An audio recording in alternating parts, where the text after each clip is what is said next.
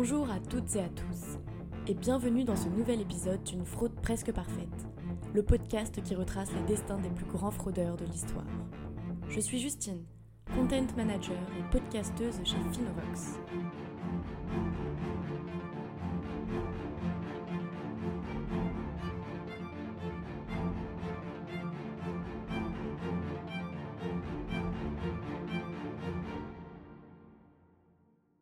Ce nouvel épisode, partons à la découverte d'une escroc qui a remué le XIXe siècle, Thérèse Imbert. Également appelée la Grande Thérèse, elle réussit à duper la haute société du XIXe pendant près de 20 ans. Aujourd'hui, son histoire inspire, encore et toujours, de célèbres arnaqueurs. Alors, qui est cet escroc de la belle époque? Comment a-t-elle mené à bien son mensonge et comment est-elle devenue une référence en matière de la fraude à la succession? Découvrons-le ensemble. Nous sommes le 10 septembre 1855 à Aussonne, en Haute-Garonne, et cette date célèbre l'arrivée au monde de Marie-Thérèse d'Aurignac, grande escroc de son siècle. Troisième d'une fratrie de sept enfants, Marie-Thérèse est issue d'une famille paysanne. Afin d'obtenir plus de fonds pour financer l'achat d'une ferme familiale, son père, Guillaume, s'invente un oncle d'Amérique qui aurait des sommes d'argent à lui donner. Il parvient alors à s'offrir la bâtisse, accompagné d'une particule à son nom de famille. C'est ce premier mensonge qui ouvre la voie à la carrière d'escroquerie de Thérèse. Dès l'adolescence, la jeune fille montre un goût prononcé pour le subterfuge et la ruse. À titre d'exemple, elle persuade ses amis de mettre en commun leurs bijoux. Le but? Faire croire à leurs amoureux respectifs qu'elles sont riches.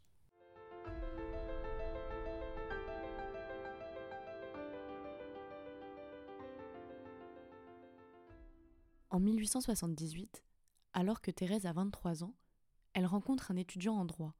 Ce n'est autre que Frédéric Imbert, son futur époux.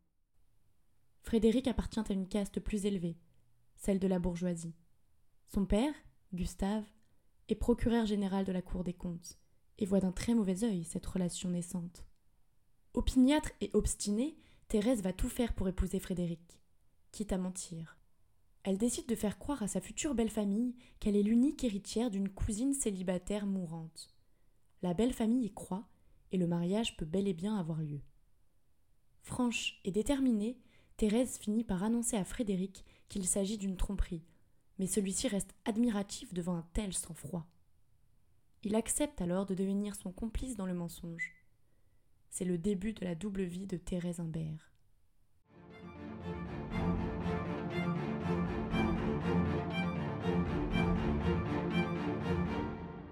Dans les années 1880, on apprend à Paris qu'un riche Américain, Robert Henry Crawford, vient de mourir en laissant un testament dans lequel il lègue à Thérèse tous ses biens. Le dit Crawford aurait d'ailleurs rédigé deux testaments. Dans le second, il céderait soi-disant ses biens à ses neveux d'Amérique. L'illusionniste est douée. Elle crée, invente, imagine des personnages, des adresses et même des lettres de testament tout n'est que mystification. Et cela marche.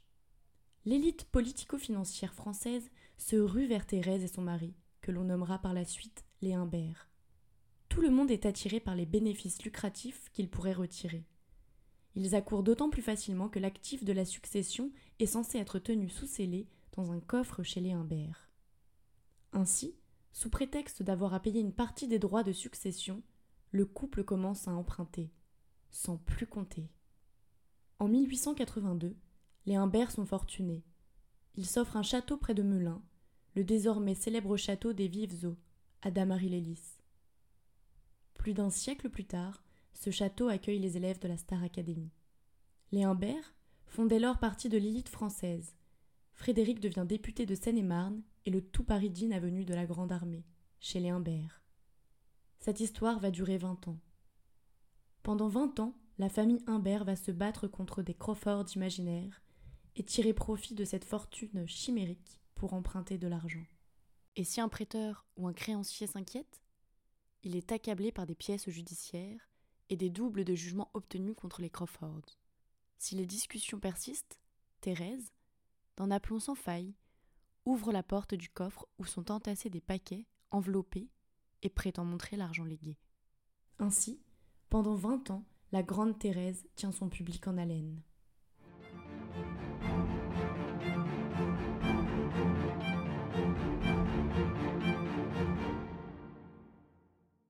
Un beau jour de l'année 1902, le journaliste François Mouton entend parler d'une campagne contre l'escroquerie à l'héritage. Il rapporte l'affaire et le Parlement s'émeut. Tous les avoués de cette sombre histoire sont convoqués et mis en demeure. Très vite, les Humbert sont sous le feu des soupçons. Le 2 mai 1902, le tribunal de Paris ordonne l'ouverture du coffre de Thérèse Humbert et demande l'inventaire des titres financiers. Quand la police et les huissiers arrivent au domicile des Humbert, la maison est abandonnée et le coffre est vide. Des recherches actives sont lancées, des télégrammes sont envoyés, des agents de la préfecture de police et de la sûreté générale sont à leur trousse. En vain.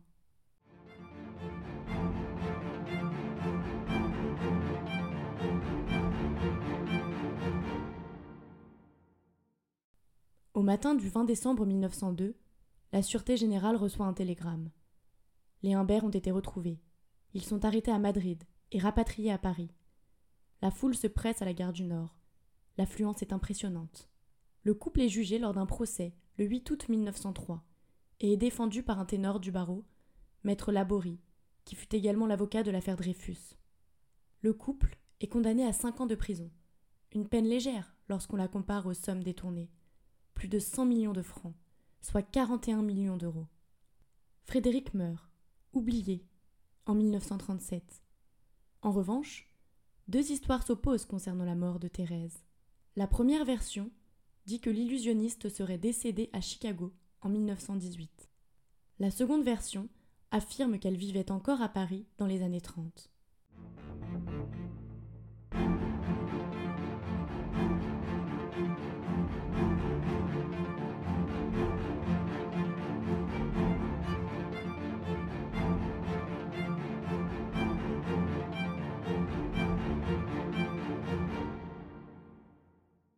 Bien que les historiens aient perdu la trace de Thérèse Imbert, son histoire et son mensonge ont secoué l'élite de la belle époque.